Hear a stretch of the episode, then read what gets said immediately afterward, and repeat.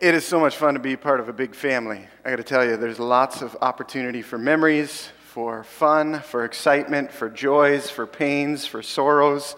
It is unique and it is awesome. And we as a family just want to say thank you. Thank you for having us and inviting us into this chapter of our history here at Sea Road. We don't know where we're going, but we know somebody who is leading us along the way, and that somebody is Jesus. What I want to do over the next little bit is just kind of walk you through the different seasons that we all face. I'm not talking about spring, summer, autumn, or fall or winter. I'm talking about the seasons that you and I face in our growth, in our development, spiritually, but just as people. Whether we're in our own personal relationship with one another, whether we are in a business relationship with others, wherever we happen to be, these are the three seasons that I think that we face. We face a season of promise, we face a season of rescue, and we face a season of mission. What I'm going to do over the next little bit is just kind of take you through about a thousand year period of history from the life of the nation of Israel. We're going to start in Genesis chapter 12. We're going to go all the way through almost all of the first five books in the Bible. And then we're going to land in Deuteronomy chapter 31. And we're going to land there in terms of what we're going to focus on from Scripture specifically this morning. It is an absolute joy and privilege, not only for my family to be here present with you, but to stand in tandem, in unity with the two former lead pastors of this church.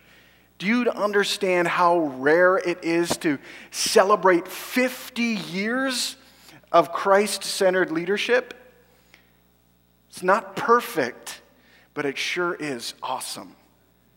I remember asking my, my grandmother when we were around celebrating her 50th wedding year anniversary. And I said to her, Grandma, how the heck do you stay together for 50 years? And she thought about it and she looked at me and she said, Well, Jason, I have no idea. but God led us through it. The nation of Israel, it starts in a season of promise. The first patriarch family, Abraham and Sarah, were given a promise by God that they were going to be parents of a great nation.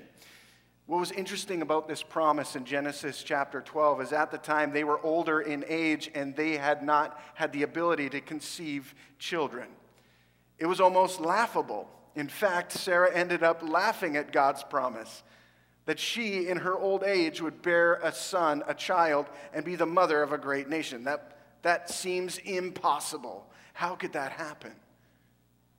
God gave this promise. And when God promises, God always delivers. The problem is sometimes when we think about God's promises, we think instantaneous. Like when we're in a Tim Hortons line and we're ordering our coffee, 45 seconds later, we're getting that coffee. Sometimes when God makes a promise, we don't see its fulfillment in the moment, we see it over time. What's interesting with this season of promise that starts with these first parents is they only saw one kid. One and a half, if you count the, the side sibling that Abraham had with a person that was not his wife. But one kid that was a part of this promise to be a father of a great nation. This season of promise continues. That child named Isaac grew up, he married, he had kids of his own, pair of twins. That pair of twins fought with one another. They didn't agree with one another. In fact, the younger, younger twin tricked his older brother into giving him his birthright and, and uh, possessions and all those things that came along with being the firstborn in a family in that day. Jacob was his name. Jacob, which actually refers to somebody who doesn't always tell the truth, the meaning of his name. Jacob had a number of sons, a whole mittful of them. And what was really, really interesting in this season is he just so happened to have a favorite one of all. And that favorite son was named Joseph and he was the youngest son at that time. He had a younger brother a little bit later on, but the favoritism that was given to him was right at that beginning, and everybody knew it. It's like if I were to say to my five kids, and they ask me this all the time, by the way. They say, Dad, who is your favorite kid? And I say, None of you. Just kidding. I say, All of them. All of them are. You can't pick just one. Sometimes you might feel like you get along with one a little bit more easily than another one, but you can't pick just one. Somehow Jacob was able to pick just one Joseph. And he made this coat multifaceted, multicolored, really extravagant gift, and he gave it to his son Joseph as this symbol of his father's love, and all his brothers knew it. And they got angry and mad to the point that they were willing to kill their own blood because they wanted to end their God's or their, their father's favoritism. And sometimes I don't I don't understand this entirely, but I think sometimes that is an example of you and I. We can see that God has blessed someone in some way, and we get a little bit of jealousy that creeps in. Why that person and not me? And sometimes, instead of being a people of promise, we be a people of something else. And we work against what God wants to do, and we try to kill and destroy instead of build up and grow and mature. As the history keeps going on, and Joseph finds himself hated by his brothers, they actually sell him into slavery. He becomes a foreigner in a foreign country living in a place that he never intended to be in the land of Egypt. Through a series of different events and circumstances, God raises him up to be in leadership of that foreign country, second only to their king, Pharaoh. And in this leadership structure, he uses Joseph to save his family, his brothers, their kids, their wives, their father from a series, from a, a season of famine. Really, really interesting.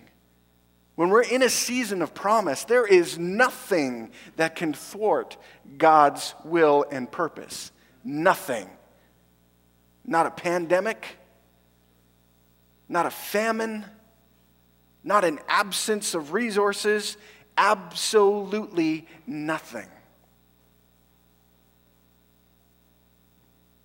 The key to staying in a season of promise is being willing to be led by Jesus every step of the way. Fast forward a little bit later, after Joseph and all of his brothers have passed away, their extended family chooses to continue to live in the land of Egypt. See, part of the rescue strategy was the entire extended family moved from the land that God had given them into this foreign land for a season. They weren't meant to stay there forever. But instead of going back and listening to what God had said, they decided to stay and to skip forward a couple generations. Now you find this entire growing community, this people of promise, this, this entire nation, the great nation that was first promised to Abraham and Sarai spoken into their life, they're now living in captivity. See, over time, the Egyptians recognized wait a minute, why are we working so hard when we've got people who are living off our land? They should be paying us in some way. And they decided that this group of people would pay them in labor. They became the greatest workforce in the known world at the time. People always wonder, like, how did the pyramids get built? There were hundreds of thousands of men that were used to move these massive rocks and stones and create all these different architectural designs that we now marvel at centuries later. These people stepped into a season of rescue instead of a season of promise. A season of rescue, what does that look like? When you are up against it and there is no way out. They couldn't conceive any possible way forward other than continuing on in the way things had gone for now centuries at this point in time. Almost 400 years of this slavery that they're enduring, and they don't know what to do. And all they can say is cry out to their God to rescue them in the moment. Have you ever been in a space like that? Where you are up against it, maybe of your own doing, or of someone else having done something to you in some way? Maybe you feel like that right now, right in this space in 2020. You're up against it. Thanksgiving 2020 was not the way that you had imagined it. You don't want to do another physically distanced or virtual dinner of some kind with your family. You are done. You're, you're, you do not want to, CERB has ended. All these benefits have ended, and you don't know what else to do. And you're in that space, and you're confused, and you're frustrated, and you're angry, and you have, you, you've got nothing left.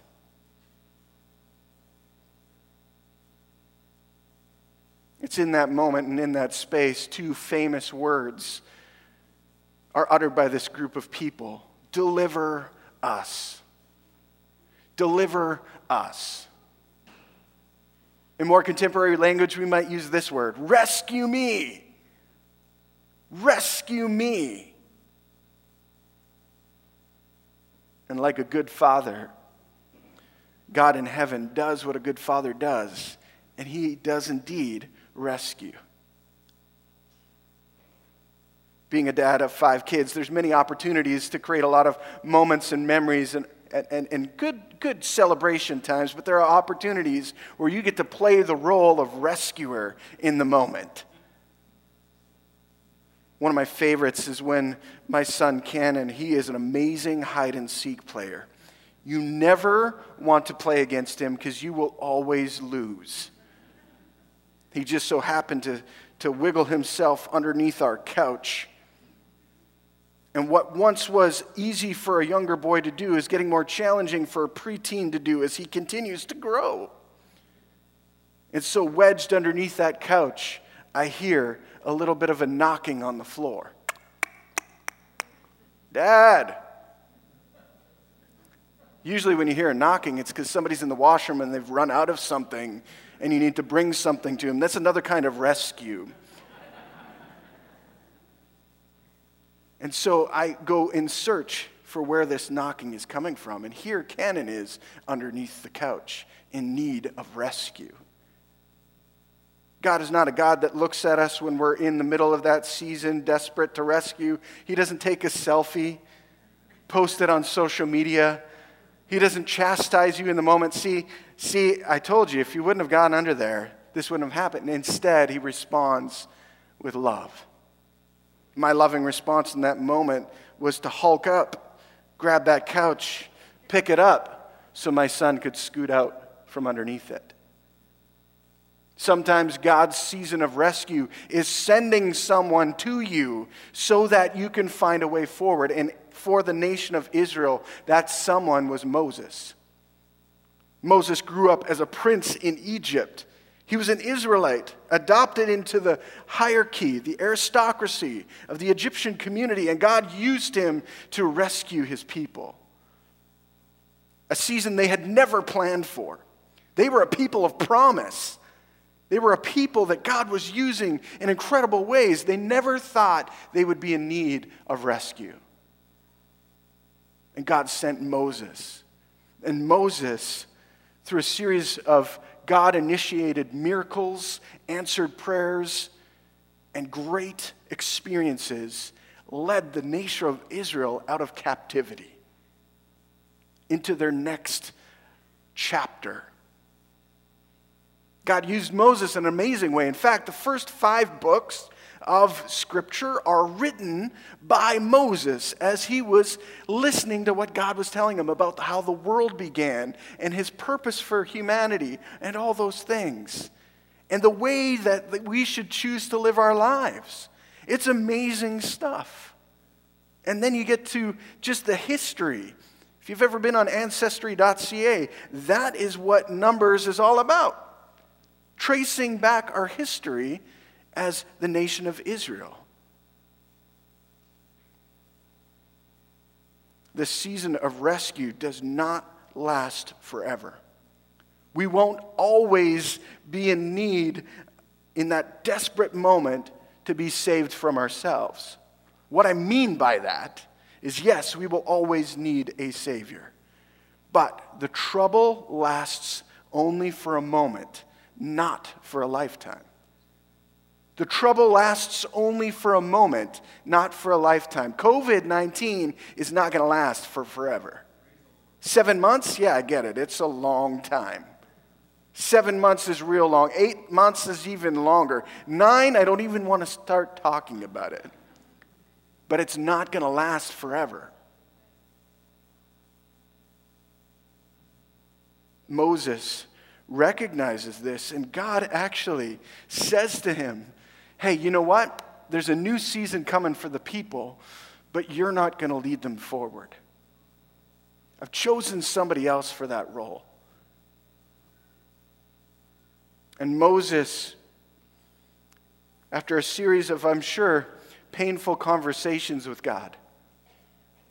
See, sometimes when you're the rescuer, you just want to see the opportunity of what your rescue has done. You want to get the joy of that. See, in our, in our household, I know I'm the second favorite parent. Mom is number one, and I'm number two. There are no other parents. But I'm number two out of the two of us, and that is okay. I know that I'm needed in that moment to rescue. I can hulk up and lift the couch. And Cannon did say thank you, but he gave a hug to his mom.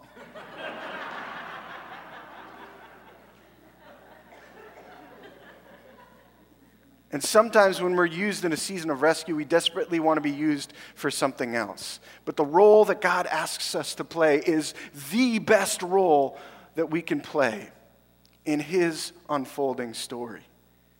They get to this moment where he recognizes that the nation of Israel has got to move forward into a season of mission to reclaim what God had originally given them land, a home, a territory, a purpose, all of those things. And he recognizes through a series of conversations with God that he is not the one to lead them forward.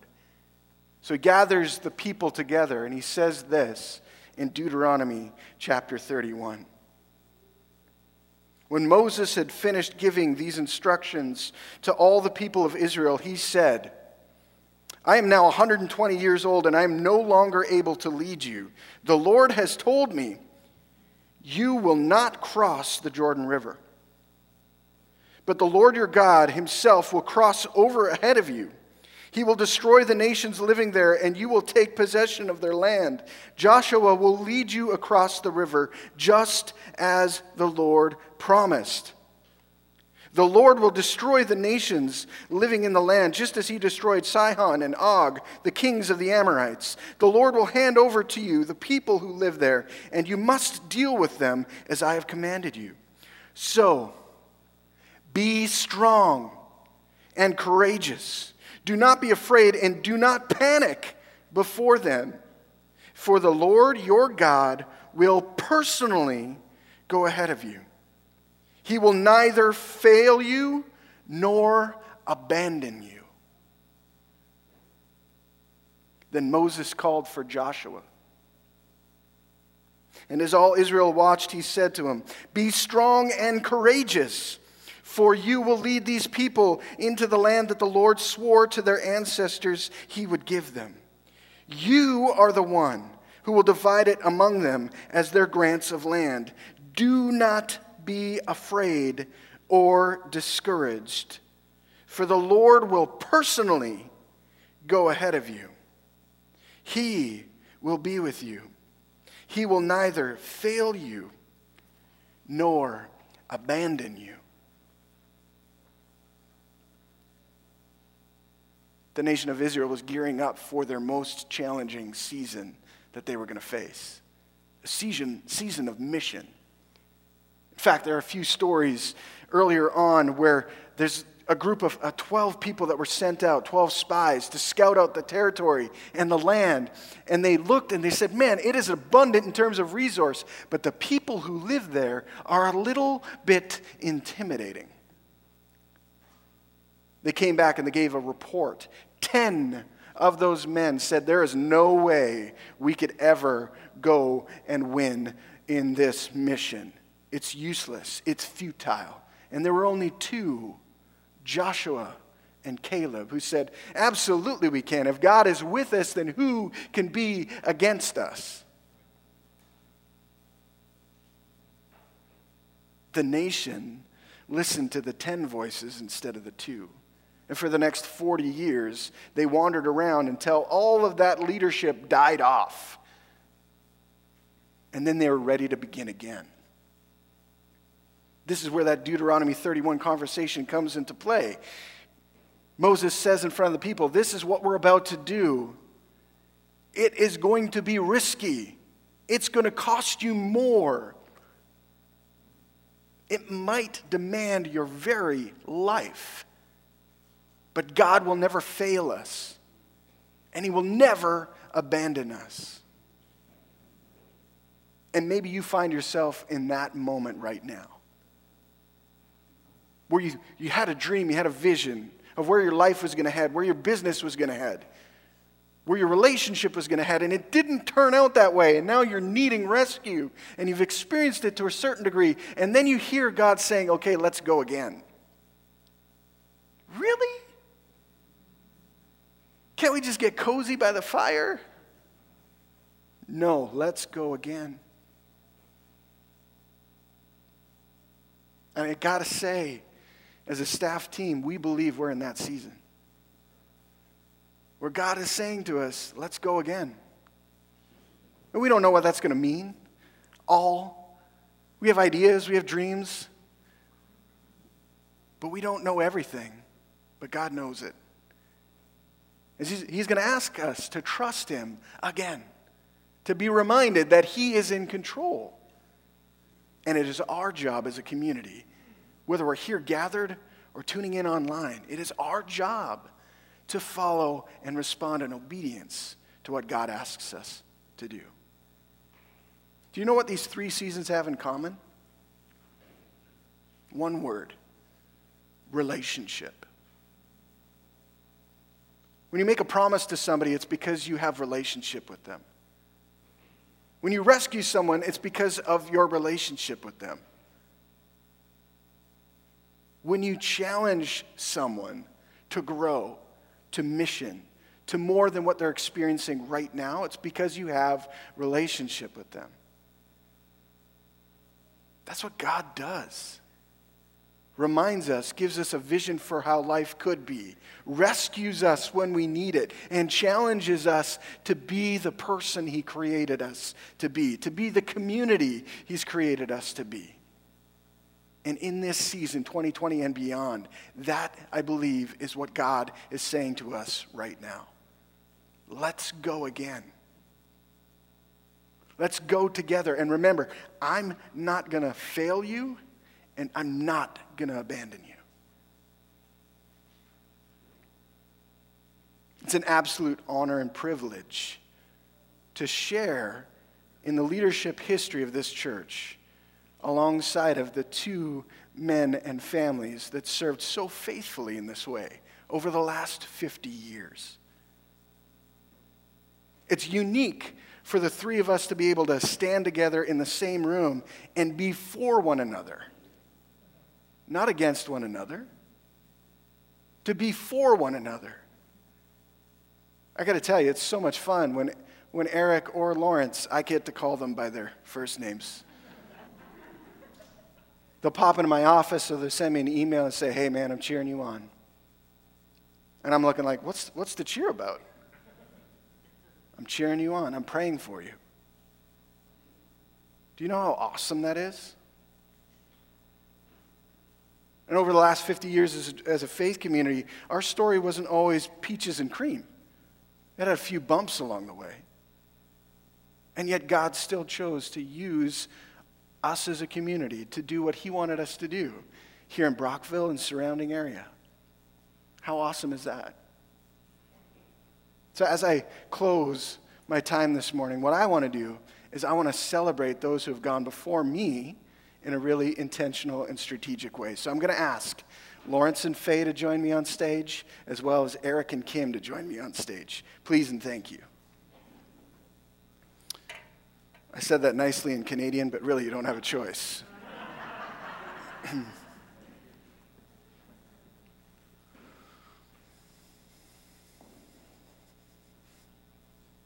yeah, just slide right into the light.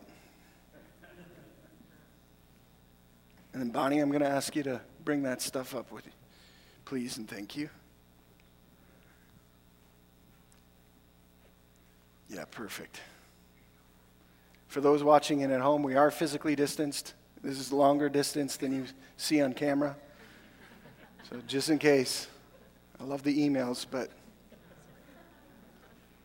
I want to first of all thank you for playing a role in helping install us as a family in this next season of leadership. But more importantly than that, I want to thank you for being advocates and allies in the process. And so, what I get to do on behalf of Centennial Road Church, the Central Canada District, and the broader Wesleyan Church is I get to shower you with a couple of gifts.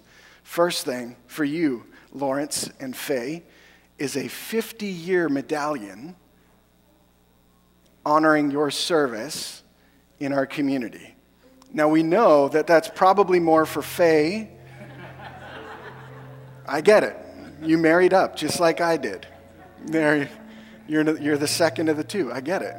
But we just want to say thank you.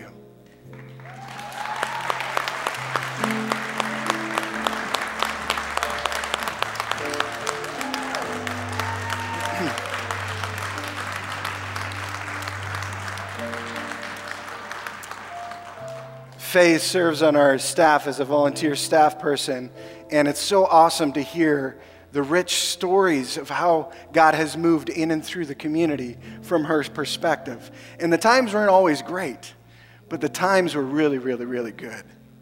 And they represent for me the season of promise that we experienced as a community. For Kim and Eric, God chose you to rescue us when we needed it. It wasn't the best time.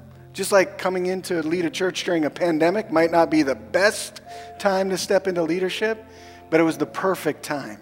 And because of your commitment to not only Jesus, but to loving this community, we are here today. And for that, we say thank you in two ways. Number one, we've got a photo of what we're going to do in our garden. We're installing this. This has been ordered. And instead of, uh, you know, just looking at a picture, we thought we'd bring a, a paperweight that is the approximate weight and size of what you're dealing with. And you can hold it in your hands and feel how heavy that is.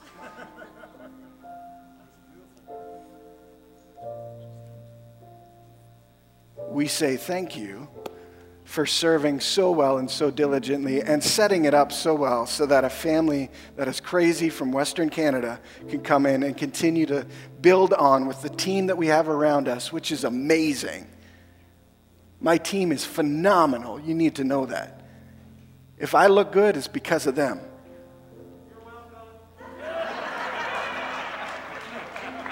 And we say thank you. So, thank you to the House.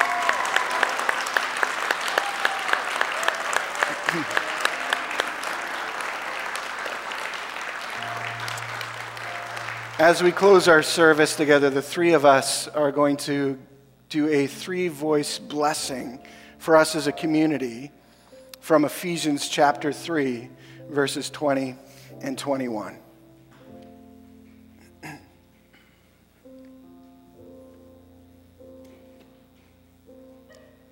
What a joy. It's a privilege to be here. I just want to, I know I'm supposed to read this, and I will. But I just want to say thank you, thank you, Pastor Eric and Pastor Jason, and you are in good hands. Amen? Amen. Now, from one of my favorite readings, now all glory to God who is able through his mighty power at work within us to accomplish more than we could ever ask or imagine.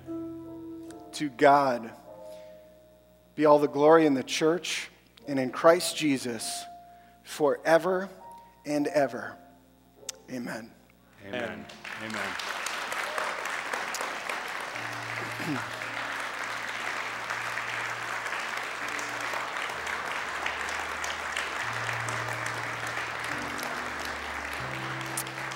God is good. Let me pray.